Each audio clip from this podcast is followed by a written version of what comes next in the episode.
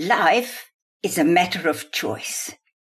Oh, and what a privilege to talk to you about this most riveting topic in logotherapy, namely that our lives are determined by the kind of choices we make.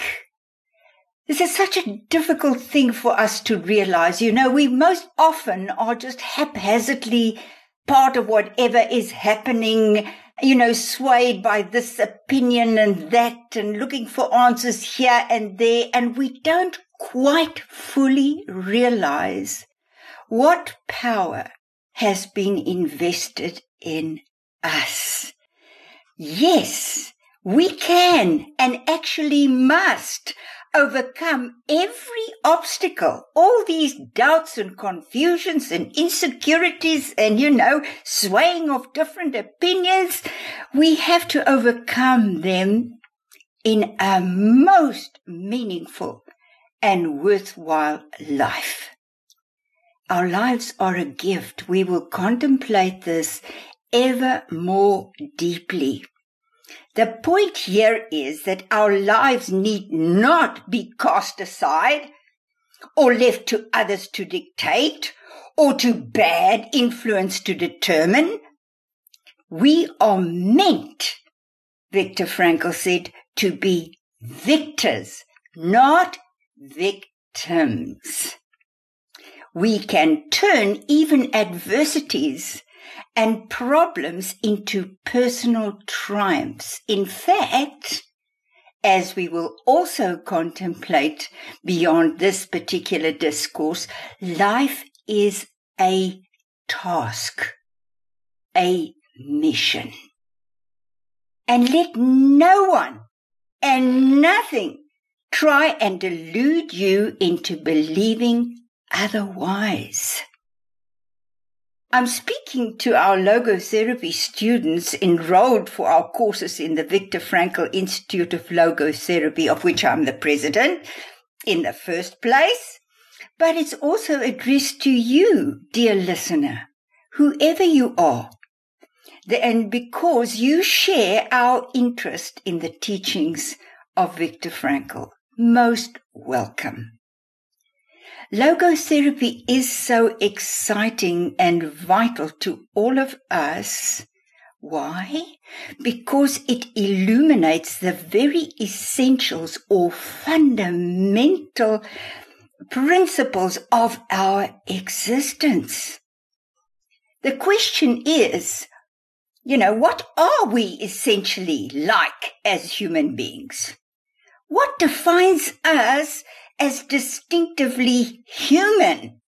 What makes us other than mere animals or products dictated by the instinct of survival or unable to exercise control over what these animals are haplessly subjected to or confronted with? As human beings, we are free to have a hand in what happens to us and to our world. Wow, what a commission.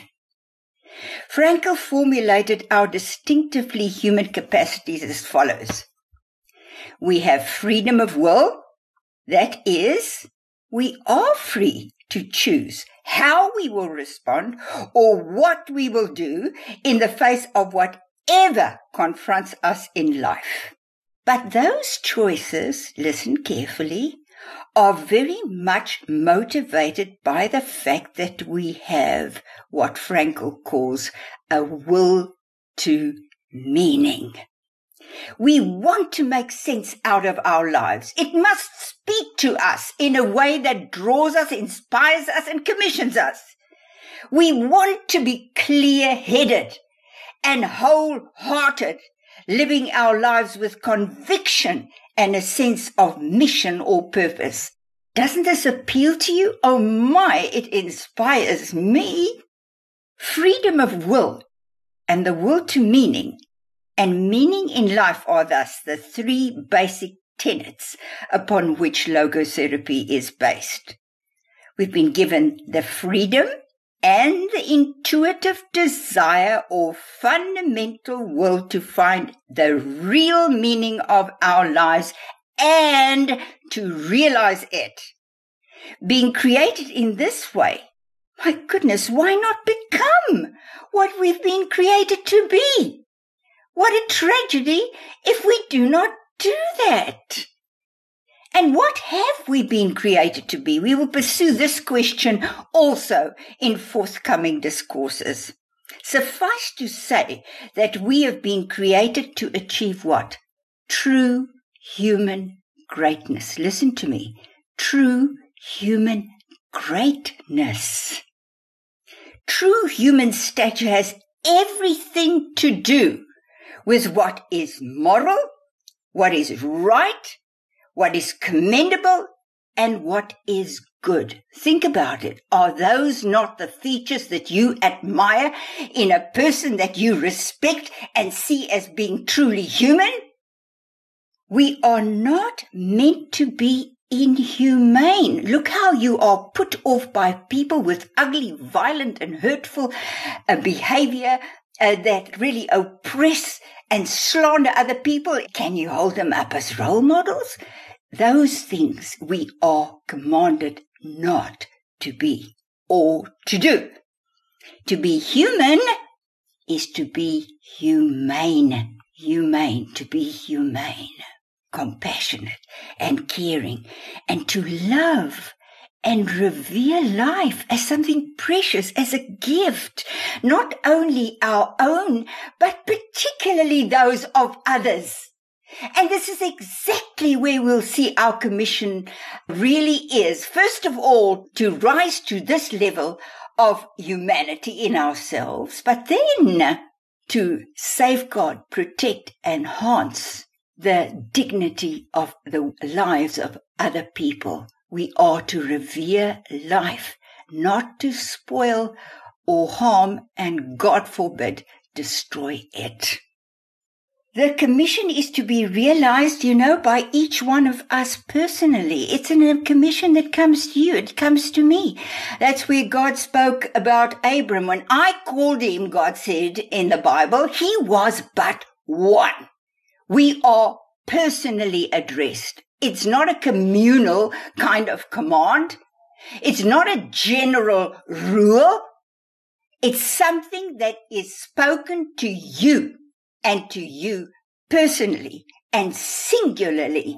You are called like Adam. Where are you, Adam? God calls us by name and asks us, where are we? He wants us to stand in front of him, take up our cross, our commissions, and march into the world, overcoming what is bad and evil and wrong by the power of good. And as we do, oh my, how we increase in human stature. Free-willed obedience to life's call to realize our human destiny, namely, to become what we are ought or supposed to be, will feel good to us. It will feel right. You've got a yardstick inside you, conscience, that can know that when you do something right, that it is indeed right. It feels right. It does good. It has the right consequences. Right. And what is more, we will feel approved when we do right and blessed in doing what is right and what we feel is expected of us. If we've been given these capacities, will it not be expected from us to realize them? So we will then feel blessed, It will prove deeply, deeply meaningful to us. What would we feel? We'll feel true to ourselves. We'll feel at home with ourselves. And we'd be able to say, wow, this is me. Right. And what is more, we'll feel tuned into our lives, connected to our lives in a real and meaningful way, because there's a task out there and it's coming to us every day. We're so connected, we're meaningfully involved with, we're part of. And this, after all, is how we'd like to feel. People who are just pursuing happiness, it's such a flighty thing, and you never can catch up with it. How are you happy? Live it. Be yourself, and you will experience happiness, blessedness, feelings of goodness and worth and dignity. You like and respect yourself. This, after all, isn't this what we desire for ourselves? Such a right and meaningful way of living will inspire us. Just think about it. It enlivens us. We're never bored. We never feel taken off course. We're never cornered into a futile place where we can't move. No, we will be inspired with a deep sense of devotion. It evokes commitment in us. We want to make progress. We want to walk this road. This is a glorious road to walk. And it brings forth everything in us that we essentially are. All our goodness. We become so willing, actually so desirous to obey this call upon our lives, because it is the highest we can possibly have. And that is why we'll give our all to it. Wow, isn't that a wonderful way to live? As human beings, therefore, we are meant to find meaning in our lives. That is why we've been graced with two very distinctly human capacities, namely what Frankl calls self-distancing and self-transcendence. Self-distancing means that we have the ability to place ourselves at a distance from ourselves and think about ourselves. We can place ourselves at a distance of what is happening to us and think about it. We have self-awareness. An animal hasn't got self-awareness. That's a distinctly human capacity. And then, more gloriously, is that we have the ability to also rise above ourselves, to gain a perspective of our place in the world. All right, we can say, why is this happening to me? What am I to do about it? What is the right course to take? What is it that I'm being asked to do here that will bring about a change in my world, a change in the people with whom I am so intimately involved with? It's a change for the good. So we can rise to a position where we can intelligently realize what is expected of us in each and every situation we are given to deal with. So self-transcendence too, Frankl said, is the very essence of human existence. It's a uniquely human capacity.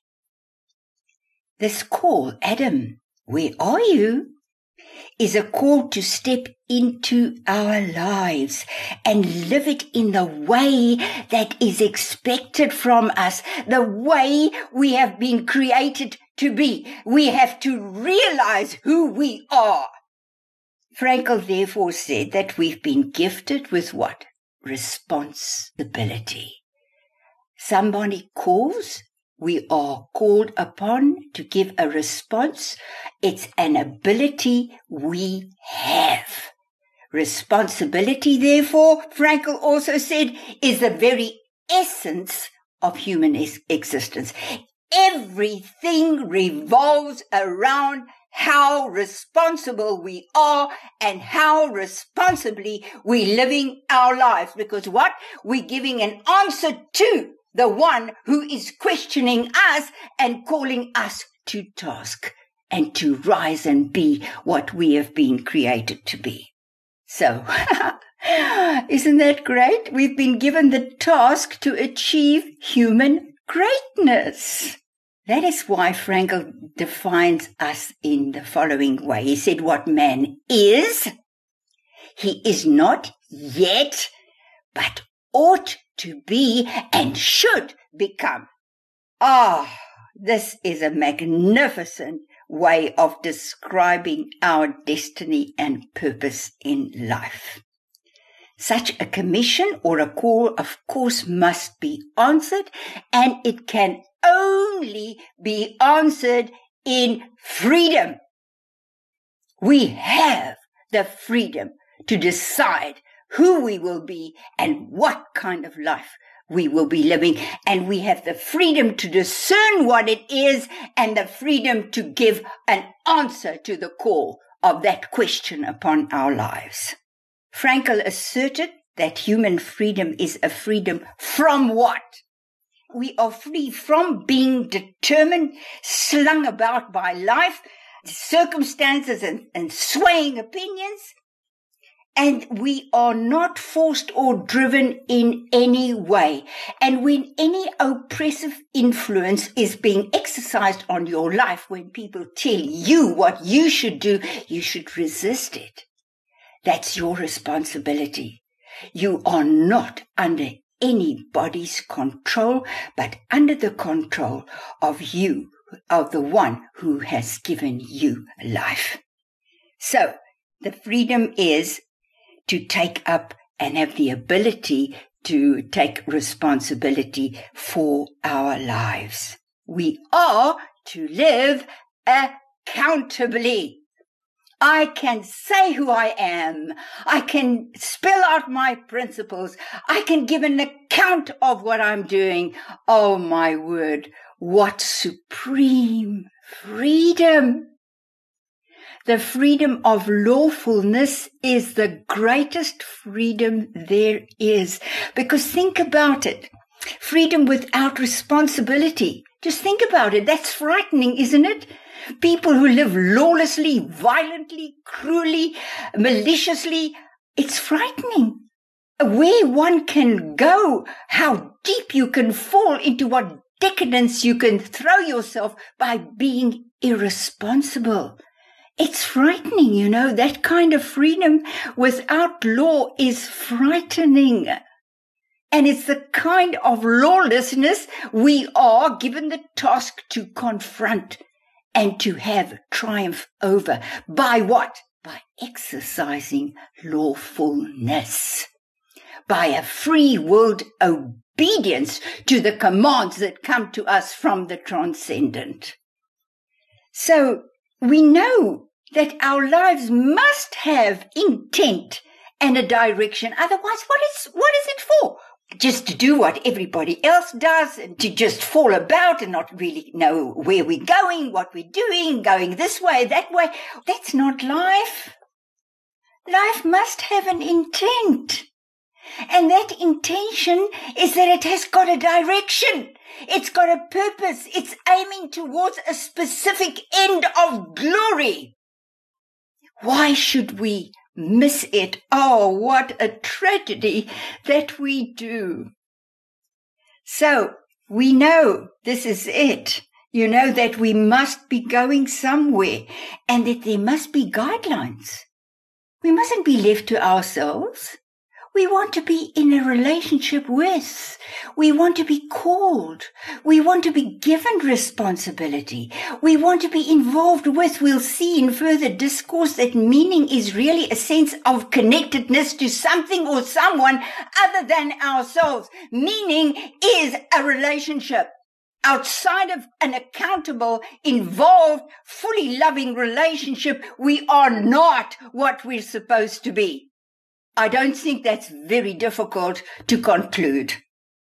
This will to meaning, we intuitively know and sense that the destination is worth the while.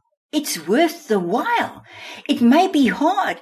It may involve struggles. It may involve costly choices. It may involve a stand that's not popular. It may involve going against the grain or going upstream. But oh boy, the destination is glorious. Life is a matter of choice. Isn't that great and glorious? Right, if you choose it in the right way, and if it's not, it's horribly frightening and tragic. Just as life is a matter of choice, It's also a matter of direction. And in the final analysis, life is a matter of meaning. Only these guidelines, this way of living will make you experience meaning in your life, will make you feel that your life is meaningful. Anything outside of this will fall short of meaning. Also, utterly meaningless and futile. So, having been given the capacity to achieve human greatness, and having been given the responsibility to do so, great worth has been invested in our persons. You know, I always say, what kind of a God is it that would have made us unable to find our own direction in life, to be able to hear life's call, and that just leaving it all up to us and to whatever anybody says, and that we are unable to rise to human greatness? What kind of a God is that has made us unable, with inabilities or with ingrained failure and ingrained badness and evil? Oh my God, I want to know that what's been given to me is profoundly good. It's something holy that I want to revere, that I want to develop, that I want to live. Right? We are gifted with a mission in life. A mission unique to each one of us. I can't live your life, and nor can you live mine. So don't let anybody live your lives for you. Take up your own life and live it in this particular way. Why wouldn't you? Why would you want to miss out? Why would you want to lag behind or even fall away? Oh, how great this responsibility, how awesome, but also how glorious. It's awesomely worthwhile to live this kind of life. There are no snares, nothing to lament or disappointed about in this life. It will not disappoint. In fact, it will floor you with its greatness and with what you were able to achieve, and you'd say, what brought me here? I can look back on my life with such awed gratitude. So pleased that I was given this life and this opportunity. Oh my God, it moves me to worship. And it is up to you, dear listener, to us, to discover what Frankl had set out as the two fundamentals of logotherapy. And that is that life is unconditionally meaningful. Let's refute the lie given to Adam and Eve. Did God really say, bad can also be good and good can also be bad? So what? Don't make up your mind in a directed and committed way. Evil is afraid of good. It's got no power of its own. It can only steal from, distort, and lie about the truth, but it's got no power of its own. That's why it tries to tempt us out of the way, because it's afraid of us. Oh, my word, isn't that glorious? What power has been invested in us as we cooperate, because that's the only way we have power, is when we are empowered by a relationship with the Almighty. Isn't that great? Life is unconditionally meaningful. It doesn't hold out on us. It doesn't, maybe I can't fully trust it. Maybe this is going to happen, and you worry, oh, maybe that's going to happen. And that's unbelief. That's unbelief, isn't it? I can't believe that life is really good. And isn't this a sin against the one who made you in goodness, after his own holy irrefutably good and wholesome image? My goodness, ask yourself these questions. You know, really reflect upon your life. Come up with these answers because, you know, they're very clear, actually, if you give them enough thought. So, life is unconditionally meaningful, and here's the second one. And very difficult for us to believe, but this is the breakthrough into the dimension of unconditional meaning. When you realize that you are unconditionally loved for who you are. God doesn't have, oh, I don't really think she's up to it, you know, or that one is better than this one. You were created in love. You are loved.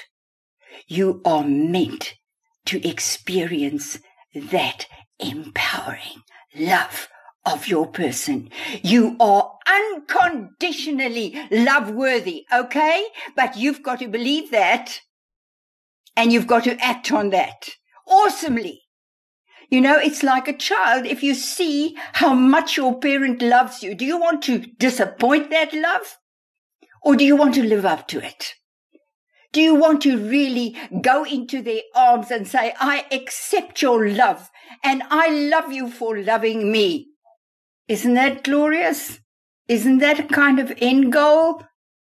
It certainly appeals to me. And I think if you think about it, it will appeal to you. Think about that saying in the Song of Solomon's, you are altogether lovely, my love. Altogether lovely. So that's what we have to open up to. And it says, I adjure the daughters of Jerusalem, do not awaken love before its time. Don't try and force love. Don't try and prove yourself love-worthy. Don't go and look for love. You are loved. And that's what you have to act on. Every other effort, if you're going to look for love or you're trying to prove that you're love-worthy, means that you don't really believe that you are loved. That's as simple as it is. What we need, therefore, for healing of all our wounds and hurts and our doubts and insecurities, what we need, and this is what logotherapy does, in terms of bringing meaning into your lives, it's the healing that brings us to a state of optimal living. Because when we have this unconditional faith in the unconditional meaningfulness of life that sees in us unconditional worth, every doubt about our own worth or the worth of life itself is to be removed from our hearts and taken out of the picture of our lives. This then is the truth of the matter, dear listener. You matter. Your life matters.